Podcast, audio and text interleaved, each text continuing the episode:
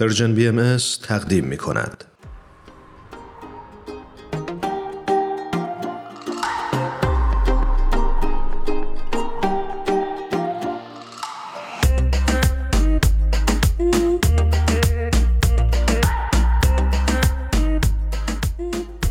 خانم دکتر لاله مهراد به برنامه پادکست هفت خیلی خوش اومدید. متشکرم و خوشحالم از اینکه بازم کنار لاله عزیز خیلی ممنون از اینکه دعوت ما رو مجددا پذیرفتی. درود بر تو. درود بر تو و خیلی خوشحالم از اینکه دوباره دعوتم کردی. قربانت. ممنون. برای اون دسته از شنوندهای خوبمون که با خانم دکتر لاله مهراد آشنا نیستن ایشون دکترای روانشناسی بالینی رو دارن و استاد دانشگاه هستن و مؤسس مرکز خودشناسی جوی در آمریکا هستند و ما امروز افتخار اینو داریم که در خدمتشون باشیم. لاله عزیز اگه اجازه دارم که از این به بعد تو طول برنامه شما رو لاله صدا بکنم ممنون میشم. شما اگه برنامه هفته گذشته ما رو شنیده باشید خاطرتون هست که ما در خصوص راه های کنترل و مدیریت استراب و استرس در روابط عاطفی و خانوادگی با دکتر پیمان رعوفی صحبت کردیم. اما دوست داشتیم توی این برنامه هم بیشتر راجع به این موضوع حرف بزنیم. بنابراین از شما دعوت کردیم که بیایید و برامون بیشتر بگید که چطور می‌تونیم از این استرس ها و استراب ها دوری بکنیم یا اگر دچارشون هستیم اونها رو کاهش بدیم و مدیریت بکنیم روابط عاطفیمون رو. بسیار خوب. حتما با کامل میل. برای اینکه وارد این بحث بشیم خوبه که معنای استرس و استراب رو یه بار دیگه بهش نگاه بکنیم. وقتی که واقعی در بیرون اتفاق میفته بدن ما نسبت به اون عکس هایی رو نشون میده که اون عکس عملی که بدنمون نشون میده اسمش استرس هست. و عکس عملی که راجبه یا در مقابل این استرس ما نشون میدیم اون اسمش استراب هست. اتفاقایی که داره میفته مثلا توی زندگی خانوادگی بین دو نفر یا دو تا پارتنر می‌تونه اون استرس ها رو ایجاد بکنه. و ما اگر بتونیم اون استرس ها رو تشخیص بدیم به موقع از اینکه پرتاب بشیم به منطقه استراب و عکسالعمل های تند داشته باشیم چه بدنمون چه بیرونی می‌تونیم جلوگیری کنیم. برای همین خیلی اهمیت داره شناخت به موقع استرس و مدیریت اون برای اینکه برگردیم دوباره تو منطقه‌ای که می‌تونیم قابل کنترل برامون در واقع. مثلا فکر کنید دستتون رو اگر جلوتون بگیرید این فضایی که توی دستتون هست یه فضای شناخته شده است برامون که این فضا فضاییه که توش هر چقدر بالا پایین بشیم هنوز ما داریم مدیریتش می‌کنیم. هنوز داریم احساساتمون رو مدیریت می‌کنیم. ولی هرچی بیشتر به لبه های بالا و پایین دستمون نزدیکتر بشیم در واقع میریم روی خط استرس. و اگر از اینجا پرتاب بشیم به بیرون میریم تو فضای استراب یا افسردگی. برای همین اگر ما اینو به موقع بتونیم تشخیص بدیم که داریم از این وسط که بخش OK zone مون هست یا منطقه هست که توش OK هستیم می‌تونیم مدیریت کنیم. مثلا فرض کنید بارون میاد و من بیرون هستم. استرس میاره برام ولی مدیریتش می‌کنم خودم میرسونم خونه. ولی وقتی که مثلا بارون میاد و سقف خونه داره میریزه اون وقت وارد منطقه استرس می‌تونم بشم و فکر کنم که الان سخت ممکن بیاد یا هر چیزی شبیه این. برای همین هستش که اگر ما توی اون منطقه که حالا اینجا توی این مثال من میگم کف دستمون تو اون منطقه اوکی زونمون باشیم همه چی قابل مدیریت هست برامون. لاله جان اگر ممکنه برای ما توضیح بدین که راهکارهای مقابله با این استرس و استراب چی هستش؟ ببینید ما توجه داشته باشیم. که استرس در یک حدیش لازمه زندگی هست. که ما بهش میگیم یو استرس. اگر مثلا من در یک حدی نگرانی یا استرس نداشته باشم به زیر اسمش همون استرس نداشته باشم پا نمیشم برم زودتر برسم سر قرارم. می‌تونم دیر برسم. پس در یک حدی نگرانی یا استرس لازم هست برای اینکه ما بتونیم مدیریت کنیم زندگیمون رو. بخش دیگه ای که می‌خوام بهش توجه بدم اینه که بعضی از کارهای ما یا موقعیت های ما در زندگی کارها و موقعیت هایی هست که طبیعتش استرس داره با خودش. مثلا وقتی من یه بچه کوچیک توی خانواده دارم استرس اینو دارم که غذا به موقع بهش بدم شب ممکنه کم بخوابم ممکنه برای مهیا کردن وسایلش دچار استرس بشم که آماده کنم. می‌دونید بعضی از چیزها نیچر و طبیعتش با خودش این استرس رو داره. پس اولین قدم اینه که ما تشخیص بدیم این از چه نوع استرسی هست و آیا نیچر, هم، نیچر این کاری هست یا طبیعت این کاری هست که دارم می‌کنم یا اینکه نه یه استرس اضافه است و باید حواسم باشه که از اون خطه بالاتر پرتاب نشه. اگر جزء اول هست یو استرس که خوبه خیلی هم قدردانش هستیم اگر قسمت دوم هست که طبیعت کارمون هست بپذیریمش. پذیرش می‌تونه به ما کمک کنه که دچار استراب و استرس اضافه نشیم به خاطر اینکه اگر طبیعت بچه داری این هستش که مثلا من این استرس در این حد رو داشته باشم اگه می‌خوام باهاش بجنگم یا مقابله کنم خودم رو اذیت می‌کنم چون طبیعتش اینه. این هم مرحله دوم. حالا می‌رسیم به مرحله دیگه ای که استرس ایجاد شده و داره من رو به اون لبه میرسونه و پرتاب میشم به منطقه استراب یا افسردگی. اینجا اونجاییه که می‌تونم یه کارایی بکنم. من چند تا سوال ساده رو میگم که بهش توجه داشته باشیم چه کسی چه جایی چه زمانی چه موضوعی؟ این چهارتا رو اگه بتونیم جواب بدیم می‌دونیم این موقعیت ها موقعیت هایی است که برای من استرس ایجاد می‌کنه. می‌تونم اون موقعیت ها رو ازش دوری کنم. یعنی اگر من کسی رو می‌بینم یا باش حرف می‌زنم که به من استرس میده می‌تونم ازش دوری کنم. یا جایی هستش یا موقعیتی هستش که به استرس میده می‌تونم ازش دوری کنم. در نتیجه اینها رو تشخیص بدم. ضمنا همین چهارتا رو چه کسی چه جایی چه زمانی و چه موضوعی به من احساس آرامش میده.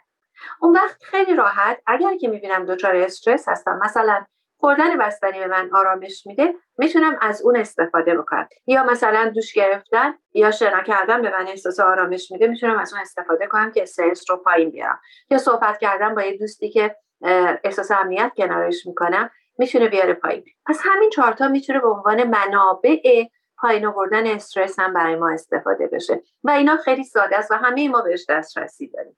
یعنی لازم نیست که حتما یه کار خیلی خاص بکنیم. خب بعد از این قضیه می‌خوام چند تا روش دیگر رو هم بگم. یکی بودن در لحظه meditate کردن یا مدیتیشن یا مراقبه انجام دادن. اینها به ما کمک می‌کنه که استرسمون بیاد پایین و بتونیم اون موقعیت ها رو مدیریت کنیم. connect بودن یا وصل شدن به بدن خودمون و شناخت احساساتمون می‌تونه به ما این کمک رو بکنه. تحقیقات زیادی نشون داده که مدیتیشن این تاثیر رو داره و کمک می‌کنه به اینکه استرس رو مدیریت کنیم و بیاد پایین. حتی مثلا فشار خون رو میاره پایین وقتی مداوم انجام بشه. ساده ترین چیزی که ما همراهمون داریم برای اینکه توجهمون رو بهش بدیم تنفسمون هست. به دم و بازدممون توجه کنیم. اما چیزهای دیگه ای هم هستش مثل گوش کردن به موسیقی خاص یا انجام یوگا مثلا کمک می‌کنه. دوش گرفتن یا اگر شرایطش رو داریم تو طبیعت رفتن و پیاده روی کردن خیلی از این چیزها هستش برای بعضیا رفتن بیرون توی جمع می‌تونه کمک کنه که بیاد پایین مثل مثلا شاپینگ سنترها. مراکز خرید اینها همه می‌تونه کمک بکنه. اما یه کارهای دیگه حالا باز اینا رو من مرحله به مرحله دارم میگم. اگه باز جلوتر رفت و ادامه پیدا کرد برای اینکه ما وارد منطقه استراب نشیم و مثلا پنیکتک نداشته باشیم چیزهایی که می‌تونه ذهن ما و فضای ذهنی ما رو تغییر بده بلا فاصله می‌تونیم استفاده کنیم. مثلا اگر که توی خونه هستیم می‌تونیم یه دونه لیمو ترش برداریم گاز بزنیم. لیمو ترش تلخیش و ترشیش باعث میشه که یه دفعه از این فضایی که الان هستم مغزم رو گول می‌زنم می‌برم یه طرف دیگه. اگر من معمولا این رو میگم که تو خونه همه ایرونیا پیاز هست. اگه هیچی نداریم بریم یه پیاز باز اینایی که میگم مال زمان پنیک اتک هست. چون دقیقا شما رو برمیگردونه یه جای دیگه اصلا حواستون رو می‌کنه به عبارت دیگه ببینید استرس جایی اتفاق میافته که مغز ما که مسئول حفظ بقای ماست دچار بحران شده باشه. بترسه فکر می‌کنه یه اتفاق خطرناکی افتاده و بقاش به خطر افتاده. برای همین عکس عمل نشون میده.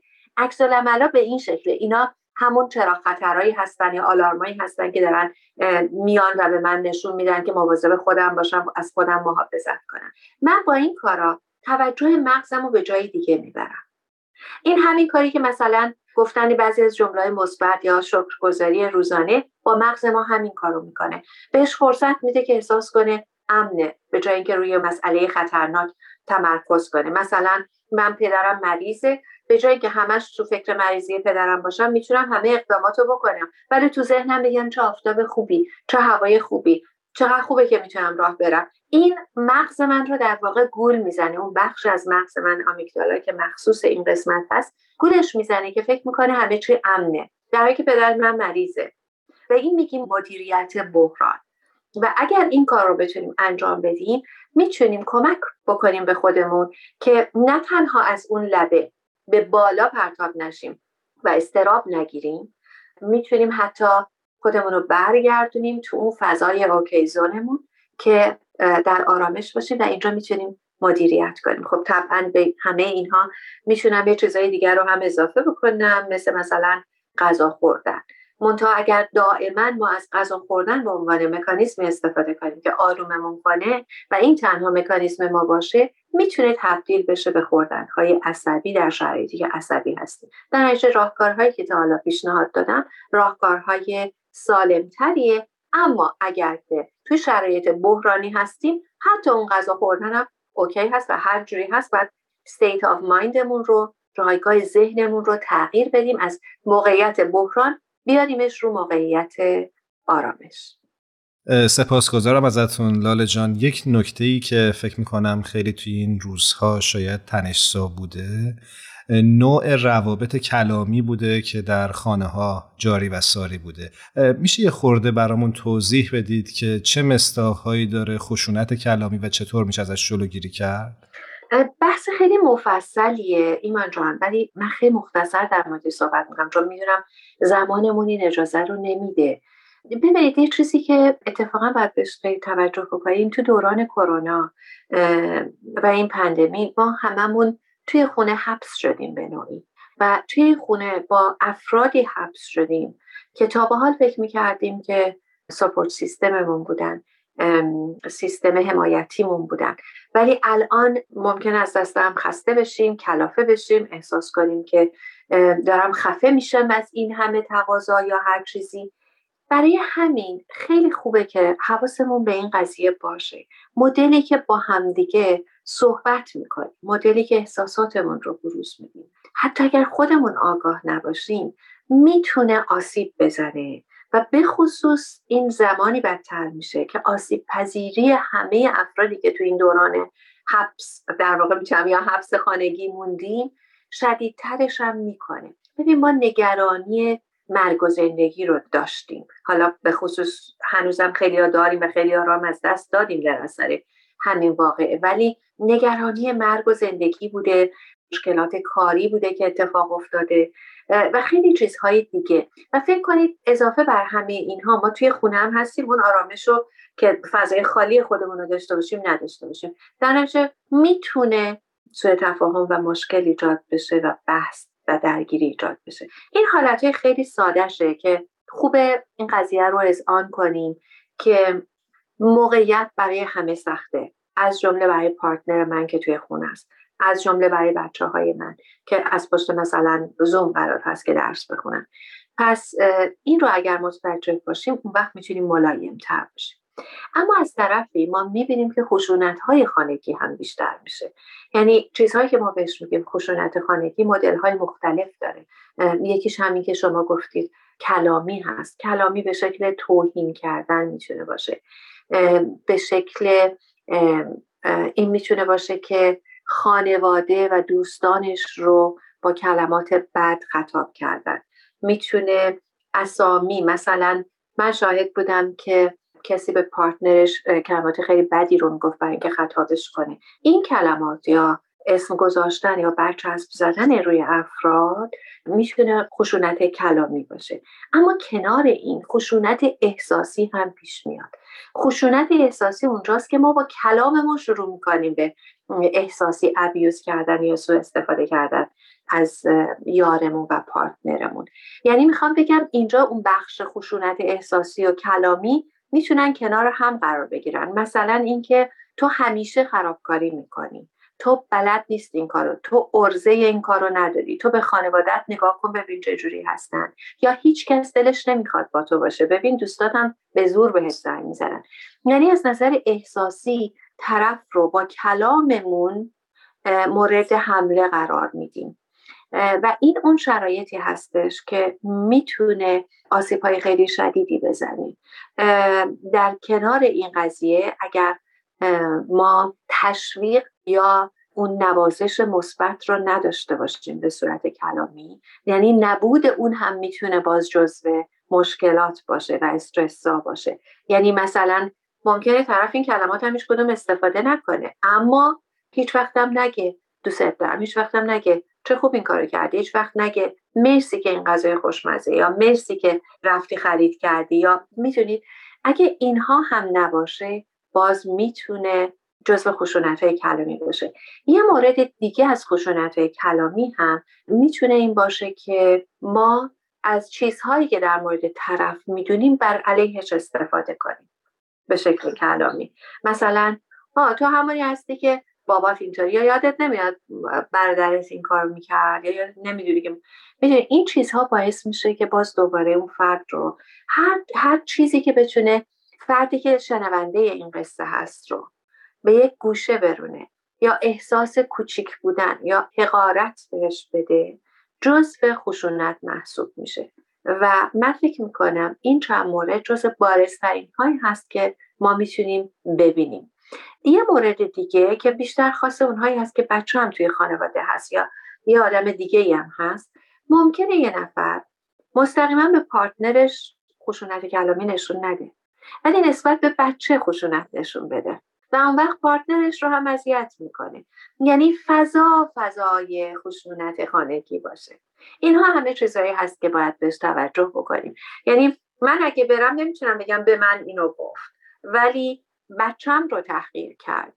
یا بچم رو تحقیر کرد و من نمی‌تونم چیزی بگم چون اگه بگم بدتر میشه. یا مثلا مادرم که با ما هست رو تحقیر کرد. یا مادرش رو که با ما هست تحقیر کرد. می‌دونید. و همه اینا و فرقی نمی‌کنه نسبت به خانم و آقایون هیچ فرقی نمی‌کنه. اتفاقا یه سری از تحقیقات نشون داده که آقایون خشونت فیزیکیشون بیشتر هست خانم ها خشونت کلامیشون بیشتر هست چون راحتتر می‌تونن ازش استفاده کنن. یعنی جنسیتیش نکنیم. و حتی دو قسمت. آره یعنی همه می‌تونیم اگر حواسمون نباشه بیفتیم تو اون بخش. خیلی ممنون. سپاسگزاریم ازتون لاله جون. ما در انتهای هر برنامه اگر خاطرتون باشه از مهمانان عزیزمون درخواست می‌کنیم که یک ترانه رو به شنونده های خوبمون تقدیم بکنن. شما چه ترانه ای رو دارید؟ خب آهنگ انتخابی من یکی از آهنگای خیلی دوست داشتنی که واقعا دوست دارم که همیشه بشنوم. به خصوص وقتی که خیلی یاد ایران میافتم. آهنگ شجریان هست. به واره بارون بار الان که گفتم بغزم گرفت. عزیزم ممنونم. چه ترانه زیبایی. بله. قبل از اینکه این ترانه رو بشنویم یه بار دیگه ازتون سپاسگزاری می‌کنم و امیدوارم که هر جا هستید خوب و خوش باشید. خیلی ممنونم از دعوتتون. برای هر دوتون و برای برنامه خیلی خوبتون. آرزوی موفقیت می‌کنم و مرسی که این فرصت رو به من دادید. بارتون باشم. خدا نگهدارت باشه. خدا. خداحافظ.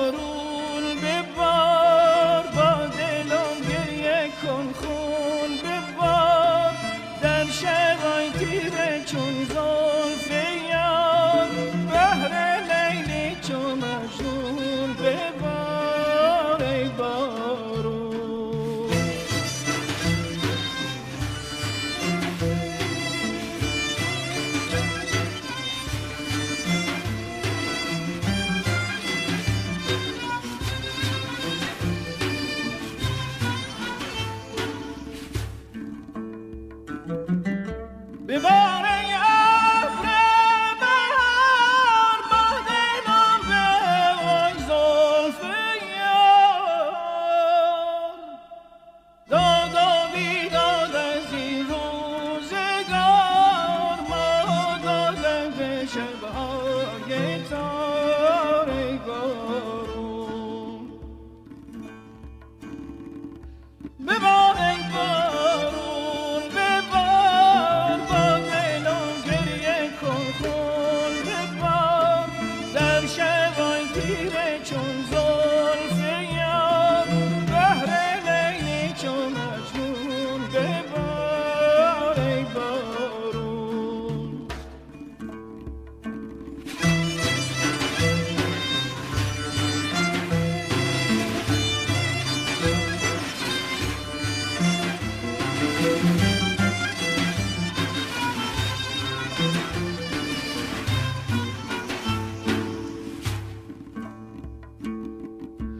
دل خوشم